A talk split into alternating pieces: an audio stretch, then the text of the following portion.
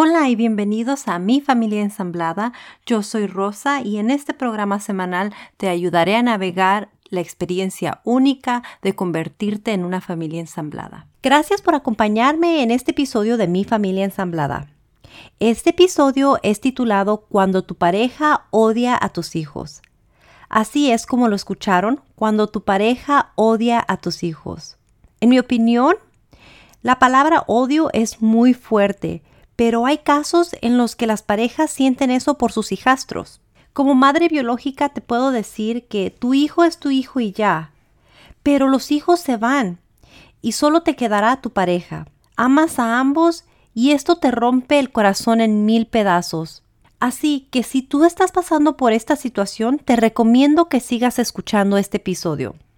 Y si tú eres la persona que siente odio hacia tus hijastros, también te recomiendo que escuches. Esto puede dañar tu relación con tu pareja. Aunque déjame decirte que sentirte enfadado o enfadada con tus hijastros es normal. Esto nos sucede hasta con nuestros propios hijos biológicos. Pero antes de que empecemos, primero hay que observar cuáles son las razones por las que una madrastra o un padrastro puede odiar a sus hijastros. Estas son las tres razones más comunes. Puede que sea porque, número uno, el niño o la niña sean problemáticos. Puede que sea rebelde, pelee con los demás niños, es grosero o cosas por el estilo. Razón número dos es porque simplemente no se llevan bien, las personalidades no son compatibles. Y la razón número tres, y en mi opinión la más común, son celos. Por ejemplo, celos de la relación que tiene tu pareja con sus hijos, le da más tiempo a sus hijos, los hijos biológicos de la madrastra o del padrastro no tienen otro padre o madre, así que sus hijos no tienen una conexión como la que su pareja tiene en la otra casa. El hijo o la hijastra se parecen mucho a la expareja, a la mamá o al papá biológico. De ninguna manera con este episodio yo estoy diciendo que esté bien que un adulto odie a un niño o que una madrastra o padrastro odie a su hijastro o a su hijastra, pero hay veces que tenemos sentimientos bastante fuertes y no los podemos controlar. Eso es algo normal y yo no estoy aquí para juzgar a nadie. Si este es tu caso, estoy casi segura que te sientes culpable y desesperado o desesperada. Estas situaciones suelen ser muy difíciles y mi meta es ayudarte. Lo primero que tenemos que hacer es reconocer los problemas. No lo ignores. Los problemas no desaparecen mágicamente. Si eres el padre o la madre biológica de ese niño, es muy doloroso ver que la persona a la que tú amas no quiere a tu hijo o a tu hija. Mi consejo es que hables con tu pareja y seas sincero o sincera sobre lo que tú sientes, sin juzgar a tu pareja, ya que eso solo llevará a que no te quiera decir nada ni quiera ser sincera o sincero de cómo se siente sobre tu hijo. Es importante hablar de esto con calma y ver cuál es la raíz del problema. En el caso de que estos sentimientos sean causados por los malos comportamientos de un menor, mi recomendación es tomar estos pasos ver cuáles son los comportamientos que le molestan a tu pareja, hacer un plan para que estos comportamientos mejoren, pero ambos tienen que estar en la misma página sobre las acciones que tomarán. Tienen que presentarse ante esta situación como equipo y apoyarse. Es muy importante que la madrastra o el padrastro sea paciente con ese menor. Y por último, hay que hablar con el menor sobre esta situación y cómo está afectando a la madrastra o al padrastro. Aunque voy a ser muy sincera con ustedes, todo esto depende de varias cosas. Depende de la edad del niño o la niña. Si son muy pequeños es importante trabajar juntos para mejorar esta situación, ya que tienen muchos años como familia ensamblada por delante. Si son adultos, pues voy a tener que decirlo sinceramente, como decimos en México, ellos ya son harina de otro costal. Ustedes tienen que enfocarse en su relación y ser felices y no enfocarse en lo que los hijos quieren, ya que ellos harán su vida y se irán de su casa si no es que ya lo hicieron. También otra cosa que tenemos que considerar es cuánto tiempo pasan los niños en casa de ustedes. Si el menor no pasa mucho tiempo ahí, es más fácil que la pareja aguante un poquito hasta que el menor se vaya a la casa del otro padre o de la otra madre. Pero si el menor está en casa bastante tiempo, la situación puede ser un poco más difícil y tensa.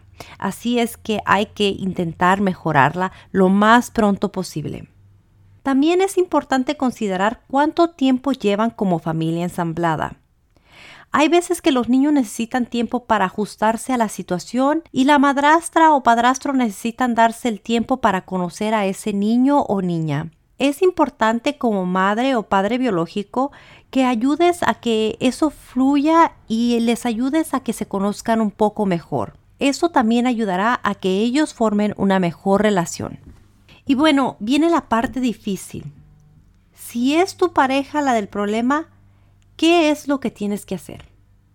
Y bueno, si es tu pareja la del problema, hay que llegar a la raíz del problema como lo hicimos en la primera parte. En este caso también es importante hablar. La comunicación es esencial en todos los casos. Mantenerte callado o callada por temor no es saludable. Aunque tengo que decirte que la manera en la que te comunicas es muy importante también. Hay que intentar mantener la calma y tener empatía ya que estoy segura que tu pareja la está pasando muy mal también. Si sientes que no puedes comunicarte con tu pareja es importante buscar ayuda, ya que eso suele ser la raíz del problema en muchos casos. Pero bueno, antes de comenzar, solo quiero decirte que como padre o madre, lo primero es la tranquilidad de tus hijos y su seguridad. No está bien que tu pareja los maltrate física o verbalmente. Si tu hijo o tu hija está en una situación así, es importante que tú los protejas. En estos casos, mi recomendación es que evalúes si vale la pena estar con una persona que maltrate a tus hijos. Para mí, tus hijos o tus hijas vienen primero en estos casos. Y bueno, empecemos. ¿Qué hacer si tu pareja le tiene celos a tu relación con tus hijos? En esta situación también hay que tomar varias cosas en cuenta. Por ejemplo, ¿tu pareja tiene hijos propios? Si no, lo más seguro es que no tiene idea de cómo una relación entre padre e hijos debe ser o entre madre e hijos debe ser. Así es que es tu obligación darle a cada quien su tiempo. No solo te enfoques en tu hijo o en tu hija. Asigna tiempo donde solo tú y tu pareja la pasen juntos sin niños. Obvio, también tomando en cuenta el tiempo que los niños pasan en tu hogar y la edad que tienen. Obviamente no vas a dejar a un bebé solo para pasar tiempo con tu pareja, pero sí hay que tomar en cuenta que tu pareja necesita ese tiempo de intimidad sola contigo o solo contigo. Por ejemplo, nosotros, nosotros pasamos una semana con niños y otra semana sin niños, así es que la semana sin niños la aprovechamos para pasar el tiempo juntos. Pero la semana que tenemos niños también nos enfocamos en nosotros y en nuestra relación. ¿Qué es lo que hacemos nosotros? Bueno, cuando tenemos a los niños nos enfocamos en pasar tiempo con ellos, pero todos los días nos vamos a nuestra recámara, dejamos la puerta abierta para que no haya malentendidos con los niños porque sabemos que son bastante pícaros, pero les dejamos a todos saber que ese es nuestro tiempo juntos. Nosotros pasamos aproximadamente una hora, platicamos de nuestro día y le pedimos a los niños que no nos molesten al menos que sea una emergencia. Tengo que admitir que al principio que intentábamos hacer esto, ellos nos interrumpían, pero ahora ya se acostumbraron y ya saben que ese tiempo es específicamente para nosotros y para reconectar como pareja. Para mí también es importante mostrarle a los niños que Jason es importante para mí y que él le muestra a sus hijos que yo soy importante para él que no vamos a dejar de amarnos solo porque ellos estén enfrente de nosotros o porque ellos no estén de acuerdo con nuestra relación.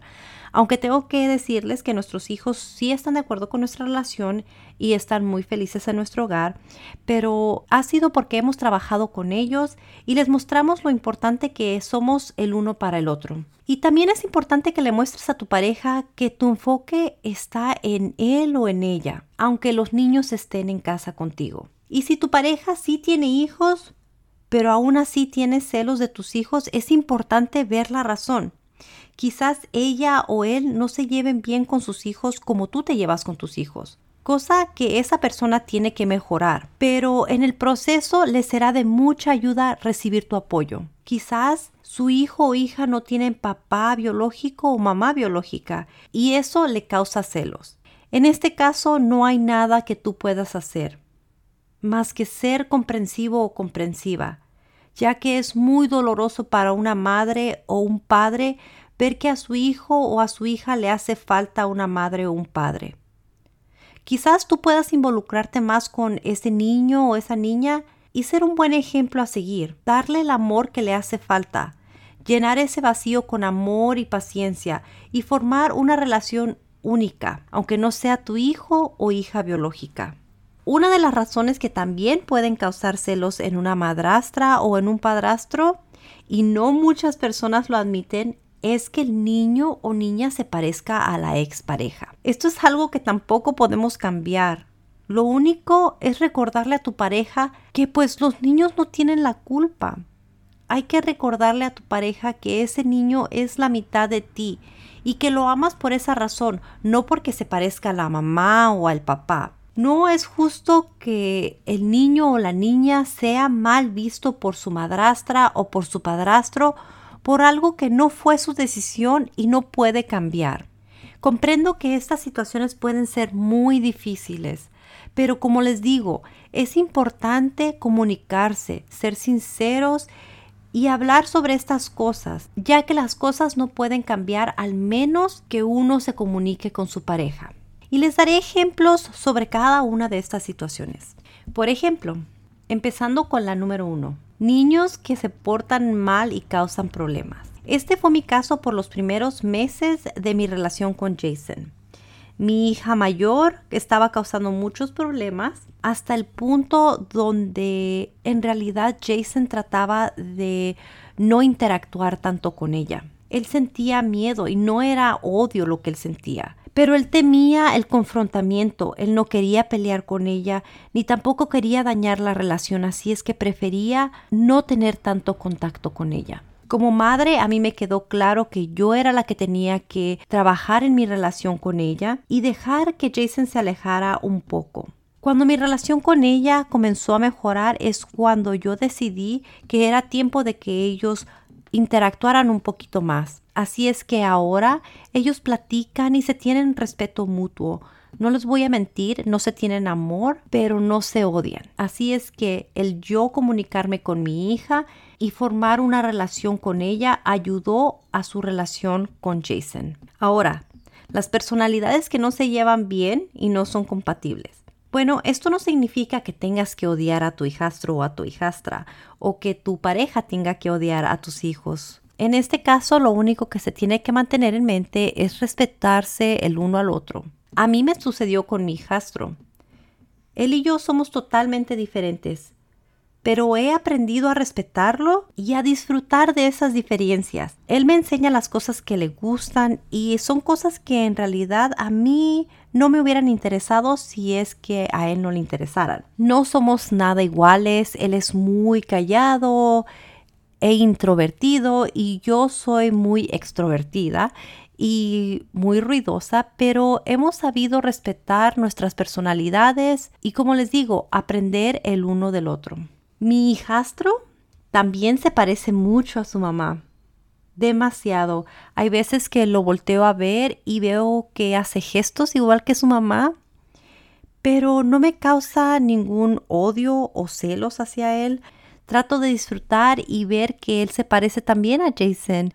Pero si estás en una situación así y las cosas no mejoran, es importante buscar ayuda profesional. Antes de despedirme, me gustaría recordarte que no estoy para juzgarte y que sepas que hay esperanza. Las cosas pueden mejorar. Y por ahora esto es todo.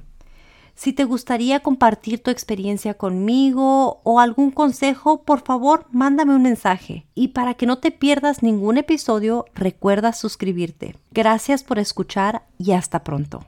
Adiós.